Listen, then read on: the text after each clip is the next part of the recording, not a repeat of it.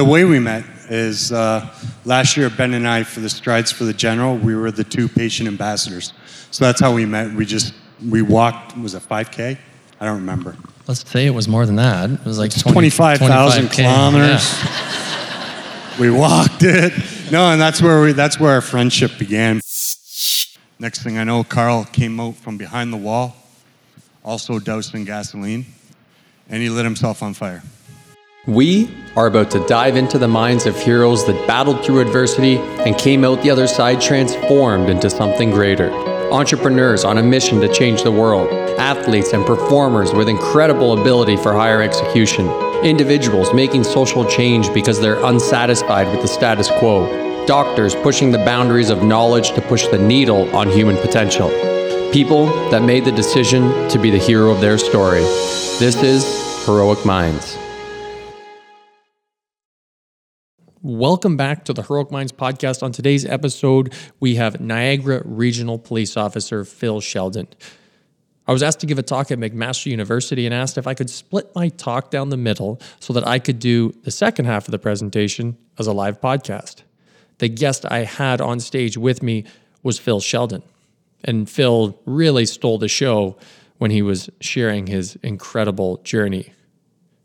So, Phil, Phil Sheldon, Niagara Regional Police Officer, nearly lost his life trying to rescue a woman trapped in a murder suicide with her son. Phil ended up receiving the highest civilian medal for bravery in Canada. A couple points from the story are as follows He entered the house to find a man and his mother doused in gasoline.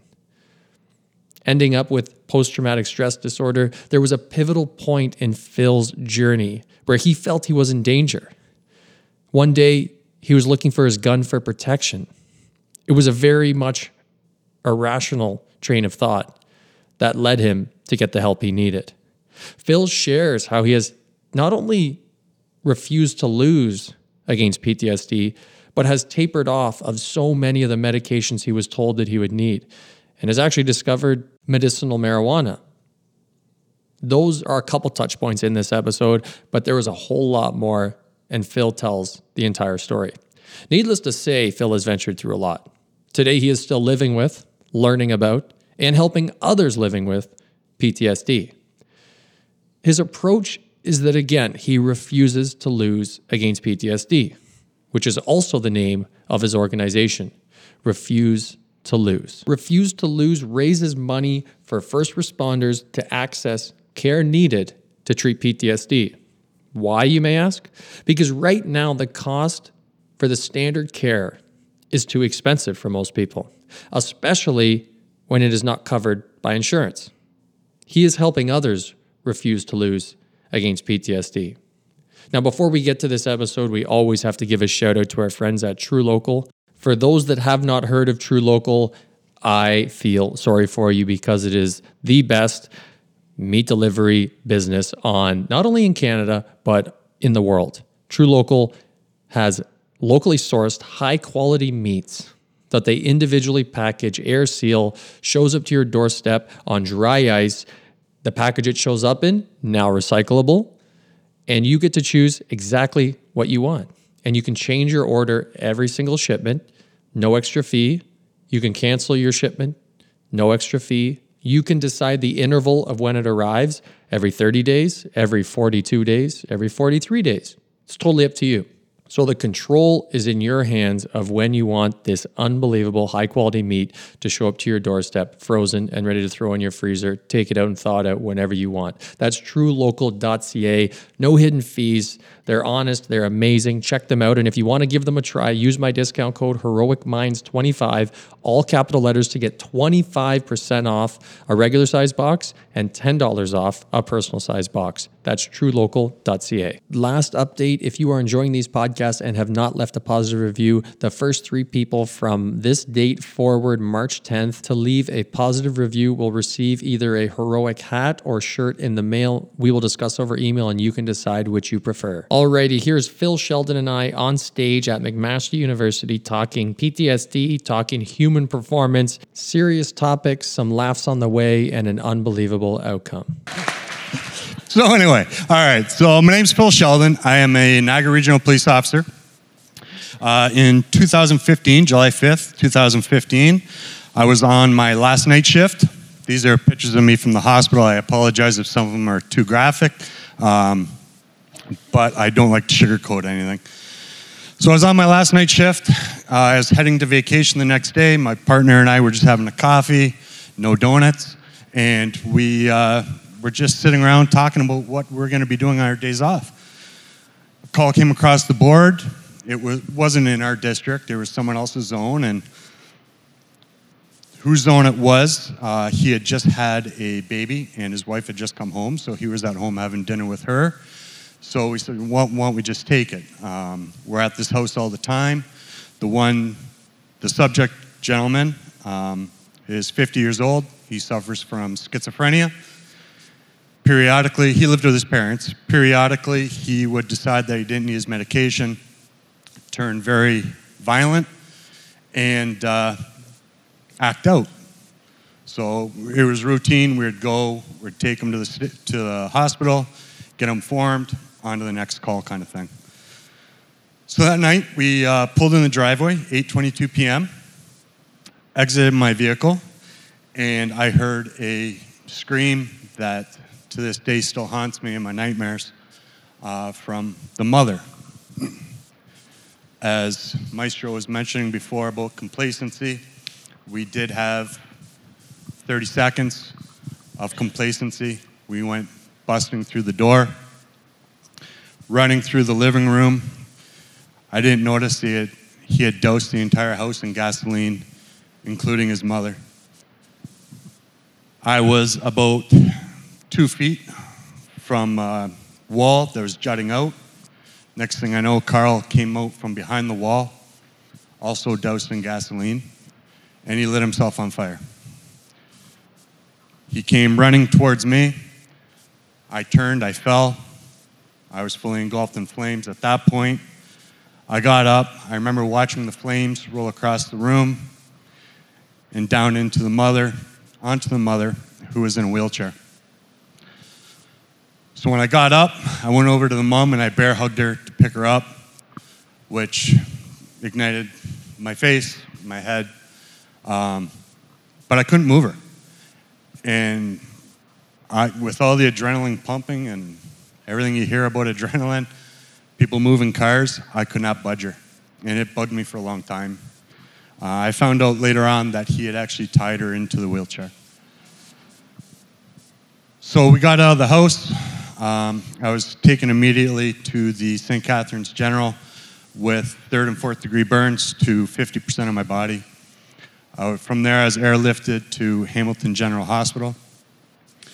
Um, and I was in induced coma for a month and a half. I, once I was awake, I was in there for a few more weeks, and then they took me to Sunnybrook after that. Um, actually, I just found out recently that I had actually died twice once on the way to the hospital and then once in the hospital. Um, I developed heterotropic ossification in both arms and three fingers. This is when uh, your body goes through trauma it, uh, it starts building new bone around the joints. So I've had over 200 surgeries. Um, my whole body's been skin graft, as I tell my wife, except for my two money makers. um, so she doesn't like when I broadcast that, but whatever. But I had to learn how to walk again, how to talk. Um, I still don't have feeling in my arms and legs. Um, that's why I walk around. I'm like one of those animals that as soon as I stop, I fall over. So I just have to keep moving here. Um, when I was in the hospital, I always said it took me four days to learn how to walk in. They told me it'd take me six to six months to a year. It took me four days, and I kept telling everyone, you know what? I refuse to lose. Um, I'm sure Ben and I will talk about it later, but the power of positivity, how much it impacts your, your life. So when I came out of the hospital, I wouldn't say anything to anybody. I bottled everything up inside, all my thoughts, my feelings, the flashbacks. I became extremely angry. I was frustrated. I wouldn't tell my wife Tanya about what was going on.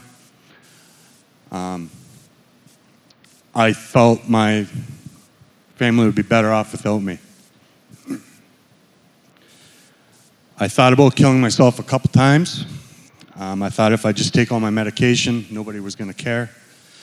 Or if I go hang myself, my family would be better off without me. And this still wasn't enough for me to get help. I refused to. I sat on a couch watching cartoons because that's all I could watch because there's no fire. And then one day there was a car parked out front of the house. And I saw it from the bathroom window and I barricaded myself in the bathroom. I thought it was someone, my ex wife actually, coming to kill me. Uh, we have a great relationship. Uh, so I thought she was coming to kill me. Um, so I barricaded myself in that bathroom. For a couple hours, I wouldn't let my wife in. She didn't know what I was doing. Then I told her to go get my gun. I was going out there to kill her before she killed me. I don't have access to the gun locker for obvious reasons. Um, she wouldn't give it to me. I eventually came out. She went upstairs crying, and I snuck out the back door, ran around the block, snuck up on the car. And it was a gentleman that was there to build a deck across the street. That's why I decided to start talking. It scared me that I didn't really care what I did to myself or to my family for that matter at that point. I didn't care. But I was going to kill somebody that I had no clue who it was. So I told my wife about what was going on in my head, hoping that she would leave me. And she did the exact opposite. She started researching different ways to help me. I started seeing a psychologist in St. Catharines who completely changed my life. I uh, we found out quickly that there isn't a lot of help out there for people that suffer from PTSD, which at that point I wasn't diagnosed. I have complex PTSD. PTSD. I wasn't diagnosed at that point, but there was no help out there for first responders or anyone for that matter unless you have a lot of money to pay for it. We found two retreats, one called Project Trauma Support in Perth. It's $1,000 a day to go. We obviously didn't have the money. Uh, my wife reached out to him, and from benefactors I've never met, I was able to go. Came home from that week, and I was on cloud nine for a few days. And then all of a sudden, I started relapsing again. So then, Bill and Lynn Rusk from Badge of Life Canada called me. My wife had previously reached out to them, and they had called, and I turned them down. But they decided to call me again. They didn't give up on me. They had kept in contact with Tanya, which I didn't know at the time. And they invited me up there. To go there is $700 a week, difference between profit and not for profit. Uh, that includes lodging, food, therapy, which is two therapists 24 7. You get about 100 hours of therapy in that week, which, if you equate that to everyday life, if I go see my therapist, Dr. Balecki, one hour per week, it would take me two years to get the same amount of therapy. So I went and I wasn't driving.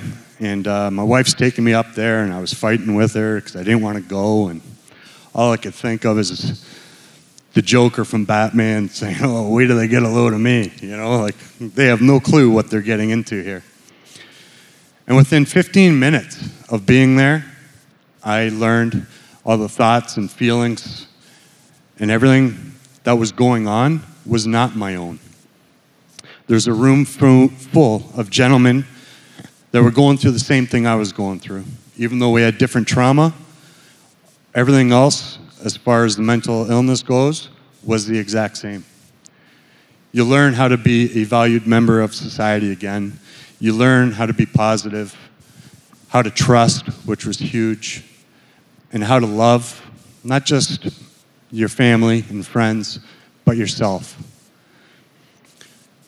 So when I came home, I, uh, I wanted to do something. I wanted to give back. I wanted, I'm a police officer. I love helping my community. I was a firefighter before that. I'm a veteran. I wanted to do something for my, for my community. So in the hospital, I always said I refused to lose. So that's why we named our not for profit Refuse to Lose Against PTSD. We raise funds through presentations, through selling shirts, hats, different swag, um, and through donations to help first responders get the treatment that insurance companies don't cover. Not only do we raise the funds for them to get the treatment, but probably the bigger part of it is we raise the funds to help the families of them. One thing that I kept saying when I didn't want to go was, well, who's going to cut the grass or who's going to shovel the snow? Or you come up with every excuse you can think of not to go. So we take that excuse away from them. We provide the groceries. We give McDonald coupons or whatever for the kids, movies, movie night. Uh, we take care of the grass, we take care of the snow, whatever it takes to get that first responder or veteran to get treatment and improve their way of life. So that's been going on now for, we've been about three years now, just under three years. Uh, we've raised over $70,000. Uh, a lot of it did go to the Hamilton Burn Unit. Uh, for obvious reasons, that was the first year. And then the rest of it now goes to Badge Life, Wounded Warriors Canada, um, Boots on the Ground. There's, there's always new ones popping up here and there. So we like to support them and give the opportunity to every first responder that needs the treatment, no matter where they are. So that's, uh, that's my story right now.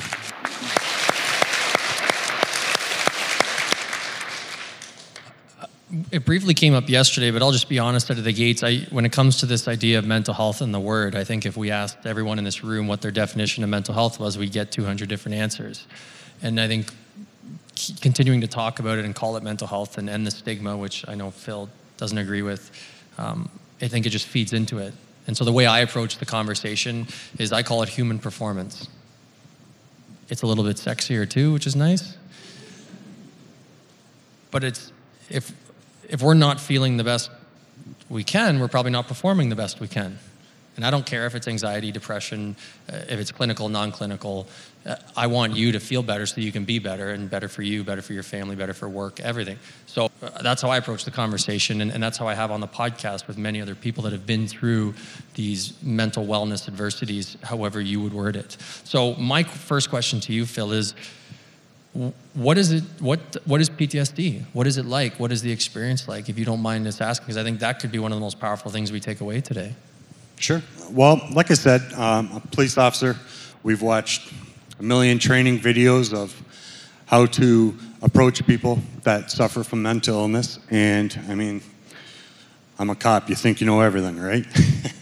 So i thought i was pretty educated in it. And I think a lot of people do, but until you go through it, you have no clue. Um, the nightmares, the flashbacks especially, I'll zone out for 30 minutes at a time sometimes and not have a clue. I think I'm having a conversation with my wife and my kids, but meanwhile, I haven't said a word. It's just going on in my head that we're having the conversation. Uh, the anger, as I said in the one slide, it's all in capitals because the anger was by far the worst feeling for me. Um, being tired, mentally exhausted. I was telling the guys when I came in today, I was in bed by 7, 7.30 last night. Um, this is, it's very mentally draining. I'm comfortable talking in front of people. That doesn't, never has bothered me. I don't get embarrassed. I'm pretty much, I say what I feel and I'm, what I think. But it's always, it's your mind not shutting down. 24 7, my mind races. Um, I start doing meditation and yoga, which helps immensely. Um, yeah. Thank you again for sharing that you talked about the anger side of things and the frustrations that come with everything you've experienced since that day. And I think a great question that was asked yesterday was forgiveness. And, and the one thing I find intriguing about forgiveness is it's, it's unbelievable, really, what, what people say we, we can or can't overcome or can't forgive. And, and I was lucky enough to have other people on the podcast that had to work through forgiveness, and they're amazing answers because uh, society wants to get back at people and get back at things and fuel the anger. And I wondered what your approach is to this whole conversation of forgiving a situation that you have by no means had to go through. You need a page. No, I got it this time. He had to help me yesterday. I was telling everyone that the hardest, I don't wear shoelaces anymore because I can't tie them. The hardest things for me to do are turn pages in paper and to try and eat a bag of chips out of the bag because I can't see where I'm going and I can't feel what I'm picking up. It drives my kids nuts. My hand's in there for like half an hour trying to get one chip. So, yeah, a lady yesterday asked about forgiveness if I forgive. His name's Carl, if I had forgiven Carl. Uh, and I elected to just read. I have a presentation that I give a, a lot to first responders. Um, so, if you will, I will just read exactly what I wrote down because I think that's the, the, best way to, to say it. Um, I didn't quite understand the magnitude that this simple gesture would have on my recovery. It wasn't until I was at a retreat that I forgave Carl for his actions that day. I remembered exactly when it happened, and I broke down and cried uncontrollably. It was the greatest feeling I had had in my recovery up until that point. The doctor said something that will forever be ingrained in my mind. She said, if he could have come from a better place, he would have. No truer words have ever been spoken to me. This is something that we can use in every situation in life. No one wants to live with a mental illness. No one wants the police at their house every day. No one wants to be fighting with their spouse relentlessly all the time. I repeat it numerous times a day to myself. If he could have come from a better place, he would have. For the first time, I was able to see in my mind myself, Tanya, and our kids smiling and laughing. It was an out of body experience as we sat beside a campfire and I could zoom in on each of our faces. We were laughing and sharing stories. I'm not able to sit around a fire any longer in real life. This was always our favorite thing to do when going up north or just sitting in our backyard in the summer. It's nice that in my mind, I can still envision it, envision it as a positive and not as a negative anymore. I firmly believe that everything happens for a reason. With all the pain and struggles, both physically and mentally, that our family has had to endure, I can honestly say I would not change this for anything. It has allowed us the opportunity to help other officers, first responders, and veterans in a way that I would never have thought of. I think I'm giving back to my community way more now than I ever did before, and I'm very proud of that. I did not forgive Carl for himself. I did it for myself and my family. As I read on, on Facebook, forgiving is not forgetting, it is remembering without anger. It frees up your power, heals your body, mind, and spirit. Forgiveness opens a pathway to a new place of peace where I can live despite what has happened to me.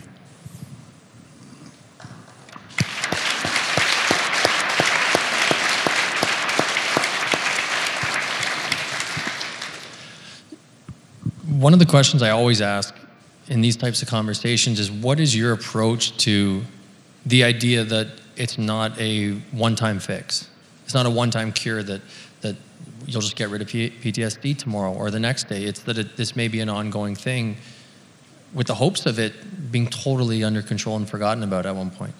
But what is your approach to this? Is something I'm going to continue to have to work at. How do you approach that every day, and, and even more importantly, on the tough days? Well, some days it's tough just to get out of bed, um, but I am well aware that this is something that I will have to deal with potentially for the rest of my life. Um, I've learned what my triggers are. I don't like to use the word trigger, but I've learned what irritates me.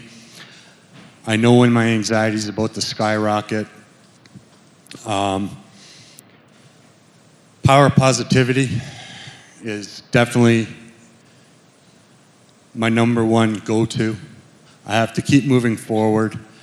I have to keep trying to inspire other people that live with this that maybe aren't ready to start talking about it, that they don't want to admit it to themselves or they, they're afraid of what others, their family and their friends or colleagues, what they're going to say.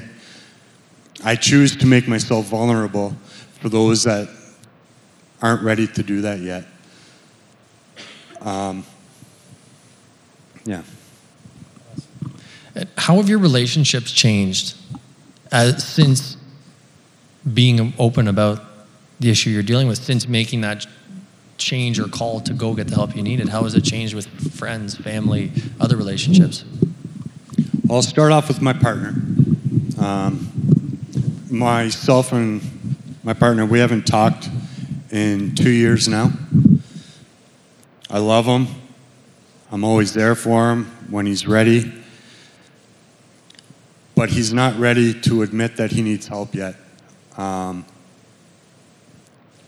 I compare it to what you see in the movies and on TV when you watch like the SWAT teams and stuff, how their families are at each other's birthday parties and picnics and everything else. That's exactly what we were. We were, we were partners for 11 years. He is my brother. Um, and when, he, when he's ready for help, I will be the first one there. It was one of the hardest decisions I've ever made in my life, but I realized that being around him brings me down, and I'm in survival mode because I know I'm just a quick decision away from having those bad thoughts again. Um, i have to remain cognizant of that fact that take for instance you see in the newspapers and tv almost every day another first responder dying by suicide. And you hear the politicians and everyone say, it's going to be an epidemic. And my answer to them is get your head out of the sand because it is an epidemic. And unless something is done and this is covered by insurance, there's going to be more and more suicide not just for first responders, for anybody going through any struggle in life. You could be on cloud nine one minute and something set you off, and within a minute, honestly, I can, it just comes on sometimes, and I will go into a deep depression. My family, sorry. Go for it. I actually forgot what the question was. That's why I stopped. I was just curious about your relationships with, with people in your life, and, and I guess family's one of them for sure. Yeah, my family, anyone here that's going through struggles, you know, are your hardest critics. Uh, my mom and dad, they're both almost 80. They still have the old uh, rotary dial phone. I was telling everyone yesterday that my mom, and just until recently, she she was amazed that she has a laptop. She thought it had to be plugged in for her to use the laptop. She thought it had to be plugged into her home PC for her to use it. So they they don't get it. They do now. Um, my mom's always had my back, but they don't have access to the internet where today's world we do for, for most people. My sister and I, we used to be best friends. We see each other a couple times a year now. She just has no clue. She thinks I should be back at work. She thinks I fake it. She's the receptionist. I tell her a million times, or I was telling her a million times, maybe you should do some research. Um, but she's just ignorant to the fact, and I can't change that. My younger brother, he doesn't really talk too much about anything. I think he gets it. I know his wife gets it. Um, but him and I, we've never had that relationship where we actually talk about it uh, per se like that. But if, if you walk away with anything from today's talk, it's don't give up on your family members and your friends and fam- friends as well. But if you know someone's struggling, don't give up on them. They are going to say and do things that aren't the norm for what they do. But you have to remember it's also not them, it's everything that's going on inside of them. Um, I'm, I said to my table earlier, I'm, I'm lucky in the fact that I have scars all over my body because people know that I'm injured. They see the scars, they see a cast on someone's leg, they know that person's injured. There are so many people out there that don't have that benefit and go undiagnosed or pay the ultimate sacrifice because of, because of this. You said initially you weren't diagnosed. When, when you were diagnosed, how did that change your approach? Honestly, I was relieved that I was diagnosed because I knew that there was something going on with me. I just didn't want to admit it. Um, I was also on a lot of medication. Um, when I left Hamilton General, one of the nurses said to me, Oh, you came in as a police officer and you left as a drug addict. And I laughed at her, not realizing the seriousness behind that. I found doctors were very eager and quick to start prescribing medication to me um, without really knowing the consequences of that when I started, I went to CAMH and started coming off my medication because I wouldn't drive while I was on it. Um, then I was introduced to marijuana, which is a whole funny story in itself, actually. Um, and I'm happy to say, other than the mandatory pills I take for, for uh, depression, I am 100% off my medication now. Um, thank you. It was funny because I had to I had to reinvent myself three times in my life. Before the fire, on medication, and now after medication. It's been a whirlwind of emotions and feelings. And I found when I was on the medication, I couldn't, I couldn't cry. I couldn't think. I couldn't do anything. I was a walking zombie, just straight faced, no feelings at all, no empathy, no nothing. Um, and then when I started coming off the medication, I was crying all the time. And we call those sacred tears because it's, it's a good thing. It's your body releasing the stress, like you were talking about earlier with the breathing. Uh, it releases that stress. And there's a few other things that I do as well. Um, one of the easiest things, before I get into the marijuana part, is uh, hugging. As, as oddly enough, when I see you today, I give you a hug. It's something that's so easy for all of us to do, as, as long as the other person wants to hug. Just don't go hug people. Um, but you'll find every time you hug somebody, all of a sudden you're stress free. For that split second, you just, you're relaxed. Maybe you might cry, sacred tears, but it's your body de stressing. It's something so simple that we can always do. So, with the marijuana part, so I wouldn't go see a pot doctor uh, because of the stigma. I didn't want to. Um, I didn't want to come out in court during testimony. I didn't want all my cases thrown out because lawyers will say that I was high, blah blah blah. So I walked in, and you have to give her your list of prescriptions. So I did, and little old lady. And she goes, Geez, man, you're on enough drugs to kill a horse. Like, why haven't you been here before? So I told her I was afraid of the stigma. Goes, You want to talk about stigma? I'm a 90 year old Indian lady trying to sell you weed. okay, then. so that's why I started it. knowing you have all those, like, I know you've only given a couple examples, but knowing you have all those tactics and tools that you use to allow yourself to, to live triumphantly with the complex PTSD that you have, what is your approach knowing that okay there's actually there's no fix necessarily to this right now knowing there's long-term work that has to be done how do you remain energized to do it? What is your reason to to keep pushing? And and also i guess accepting the fact that this is forever or, potentially will cause trouble for a while. Well my approach to it is to remain positive. Um, I also am currently, I go to Brock University for psychology. Uh, my goal is to be a clinician for first responders suffering from uh, occupational stress injuries, depression, anxiety, PTSD, or, or whatnot. So that's definitely a driving factor for me. Um, my family, I've I crossed a lot of lines with my kids, especially, um, and I'll be forever trying to make up for the things I said um, when I was really sick. Um, it's not an excuse. It happened, and I just have to make up for it. I have twin 20 year olds and a 15 year old. Um, one, I don't know if one of the twins is still in therapy. Um, she won't tell me.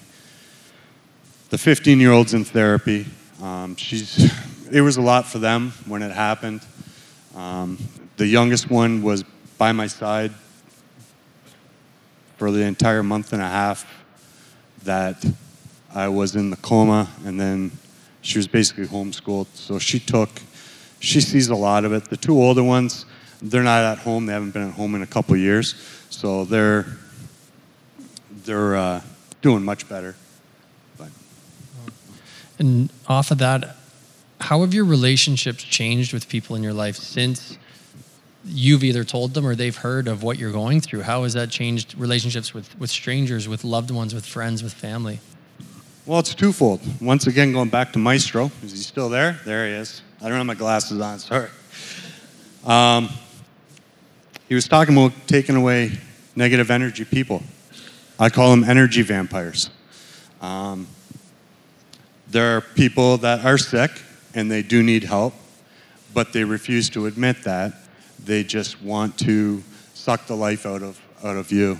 Um, unfortunately, very unfortunately, because I think about him every day, my partner and I haven't talked in a couple years.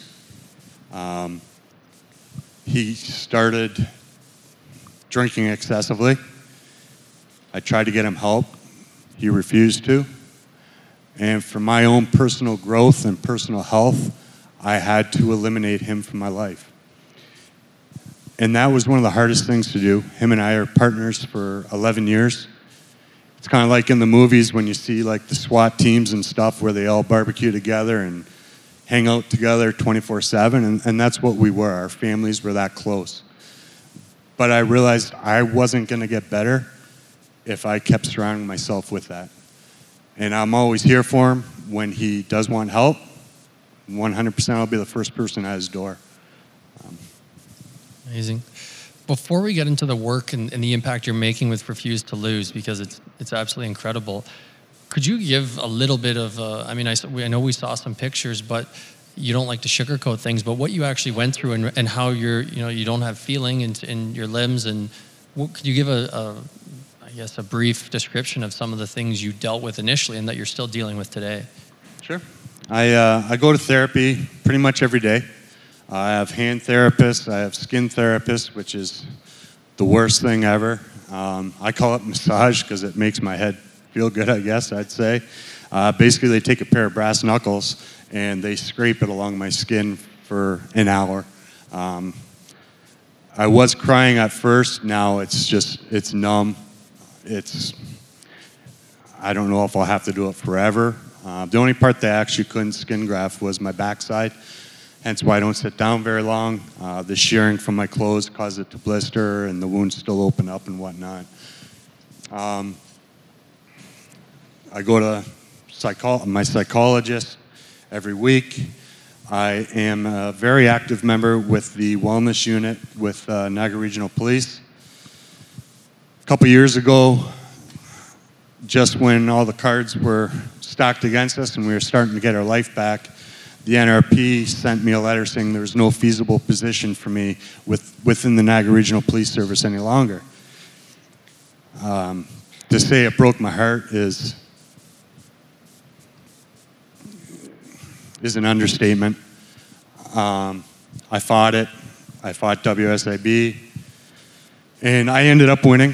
Um, so when I do return to work, which will be April 2022, I will be working in the wellness unit to help other officers there.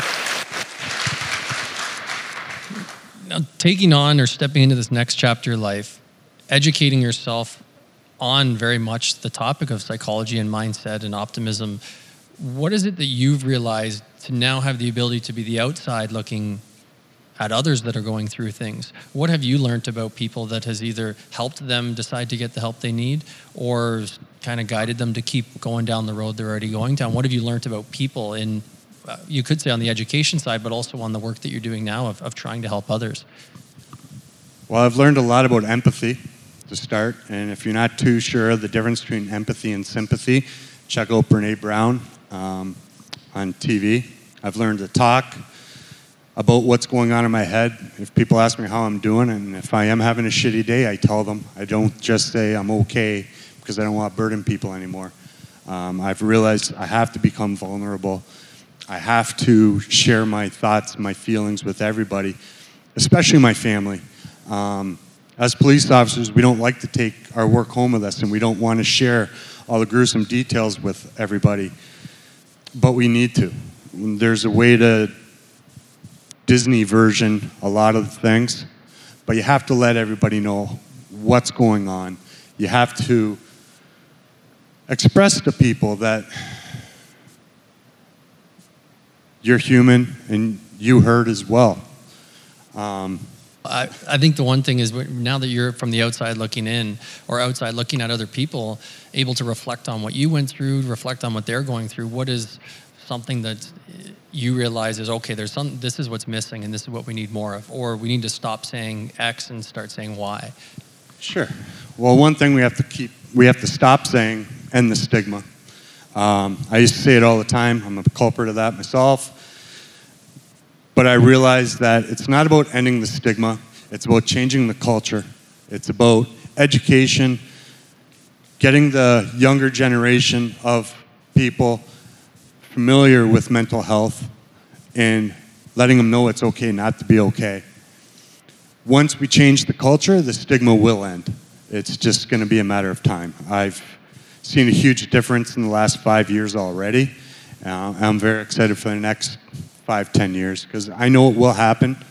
I'm hoping it's in my lifetime. I'm hoping the government takes notice. Um, I've had the opportunity to speak to uh, Congress a couple years back about Bill C-211, which was introduced by MPP Todd Doherty from out west. Um, this is a federal framework so that no matter where you are in the country, um, you don't have to relive your story every time you go see a doctor no matter where you are. It's a computer system where all of your information was, is already in there. It was passed unanimously. They, they, uh, they usually give people five, ten minutes to talk. I took two hours. I read. I went with a binder this thick of letters of just officers that I know. Um, and they allowed me the opportunity to read every single letter in that book and as I said, they voted unanimously right after. So um, a lot of times, like I said, I used to tell people that I was okay because I didn't want to be a burden, but people kept pressing me. Uh, I uh, just gave a presentation actually last night, and my sergeant came. And uh, a couple years ago, he had to make a decision basically of do I want to be Phil's friend or do I want to save Phil's life? and he made the decision to save my life. And he set me up on an intervention, and I was pissed off for a very long time. But now he's one of, there's about a handful of people that can honestly say saved my life, and he is one of them. And that was the first time he came to see me speak, and it was, uh, it was very emotional. It was fantastic. Someone in the audience asked who Phil's hero is. This opens up another can, actually. I was the first officer on scene when my uncle had a heart attack. He was a platoon chief with the fire department. That's why I wanted to be a firefighter. And I had to give him CPR, and he didn't make it. And he was always my hero. That was a, a very traumatic part of my life, for sure. But hands down, my Uncle Bob. The next question was what kind of support Phil received from his coworkers? In some of those pictures you see was my old chief. At the end of the Spartan race, the gentleman that was beside me. His name's Jeff McGuire. He's now the president of the Ontario Association Chiefs of Police. When this happened, and I could probably take a poll throughout the world, and you're not going to hear this anywhere else. Every weekend, he was there cutting our grass. He shoveled our snow. He took care of my wife and my kids. The day of the Spartan race, we did that race because the last obstacle is jumping over a fire. And that's something I wanted to do for myself. It was his grandson's first birthday that day. It was pissing down rain. And he stood there all day waiting for me to cross that finish line. And uh, took, we, we had one picture together. And then he said, okay, I, I got to get out of here. My family's going to kill me right? So, but that's, that's a true leader in my eyes.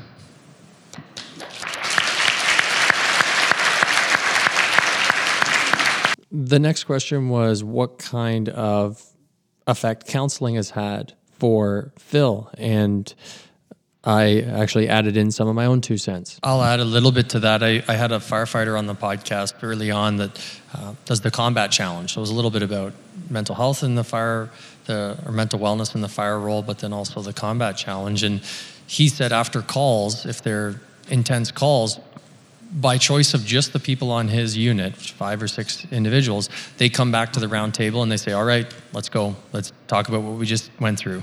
Everyone open up about it. So, it, what I, what I guess where I'm going with that is one thing, or the only thing we really measure on the counseling side is registered professional counseling. We don't measure and release statistically a conversation at this table right here. We never measure that, so we don't know what it can do. And I mean a friendship started off I would consider somewhat counseling. It wasn't in two chairs in a room by ourselves with a grid on the wall that says, you know, counseling Ontario.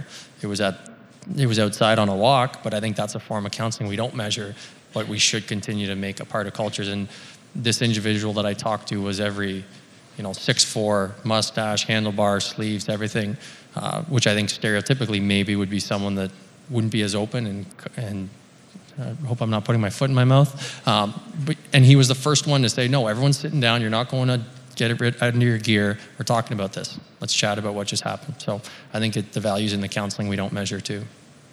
And well, I'm sorry. I was just going to say the, the way we met is uh, last year. Ben and I, for the Strides for the General, we were the two patient ambassadors. So that's how we met. We just we walked. Was it 5K? I don't remember. Let's say it was more than that. It was like 20, 25,000 kilometers. Yeah. we walked it. No, and that's where we that's where our friendship began. The next question was what kind of medication Phil may be taking and what his opinion is on medication and mental wellness. Well, when I, when I left the general, the nurses were joking, telling me that I was I came in as a police officer and I was leaving as a drug addict. I laughed at them. I never realized how true of a statement that really was. Um, I found doctors, I hope there's none in here once again. um, I found they were very eager to start prescribing me medication, not knowing or admit knowing what was going to happen when I was mixing them all together. Um, I'm on, well, I was on a bunch of different opioids and then gabapentin for my arms, um, bunch of different antidepressants. I Can't remember all of them. Sorry, I just both fell over there. Um, so, anyway, so I started, I wanted to come off my medication. So, I went and saw a pot doctor in Hamilton here, Dr. Sethi. And when you go in, you have to tell her what medication you're on. So I did. I have my list on my phone because I can't remember my name half the time, so I just list them off. And she's like, geez, man, you're on enough med- you're on enough pills to kill a horse. Why haven't you come in here before? I'm like, honestly, because of the stigma. Um, I don't want to come out in court that I take weed because a good lawyer will have my testimony thrown out. And I just don't, I love being a police officer. I love everything about policing. I just don't want that on my conscience that people think that I smoke weed. Afraid of the stigma, actually, is what I said. And she looked at me and she goes, You want to talk about stigma? I'm a little old Indian lady trying to sell you pot. I'm like, oh, true, very good point. I'll take it. So uh, since starting weed, um, I just vape it or I have CBD oil that I take at night. Um, I've come off all the medication. I had to go through CAMH, but I've gone. I've come off of all the medication that I can. Um, probably for the rest of my life now, I'm at a steady. Um, I have my one antidepressant in the morning, my gabapentin at night, and another antidepressant at night as well. And other than that, I'm completely clean. Um, that's why I started driving again. I was scared to drive for a long time, but then also I knew that I was stoned from my meds, and I already, already, I already have enough on my plate. I did not want to get in a car accident knowing that I shouldn't be driving. Um, WSIB is paying for me to go to Brock for three years. And they wanted me to take all online courses, which we were talking about earlier. They wanted me to take online courses because I wasn't driving and whatnot. And I looked at him and I was like, what good is that going to do me by taking psychology online if I can't get out of the house? So I, I spent the whole summer. Um, I went to Brock every day and I just walked around the halls by myself, just got used to it. Now, still, come September, it was uh, an eye opener with all the students back, and I do have a very hard time with that, as Ben and I were saying. I have a very hard time dealing with people. The schoolwork I find easy, it's being around that many people that I find hard. Um, but I also know now that my anxiety, yeah, it might be up here, but I know it's going to drop back down. I just have to persevere work myself through it. I rub my fingers a lot. For some reason, that works for me. Um, yeah, so that's that's how I am now. Um, I did have another thought, and I really don't remember what it was. I'll be in the middle of another whole conversation. I'll come back to you because I know I'll remember. There was a slideshow behind us of Phil's story, and one of the images was of his dog, and someone had a question if that is his service dog. Yeah, she is trained. Her name's Zena. She's a princess warrior. She's a 120 pound lap dog. Um, she wasn't trained as a therapy dog. She's trained actually through work as a canine from the canine unit. Uh, she wasn't in the unit. We just, I like having her trained that way. I'm good friends with the trainer, so we trained her that way. Um, which is quite funny now because she knows the smell of weed and it sets her off.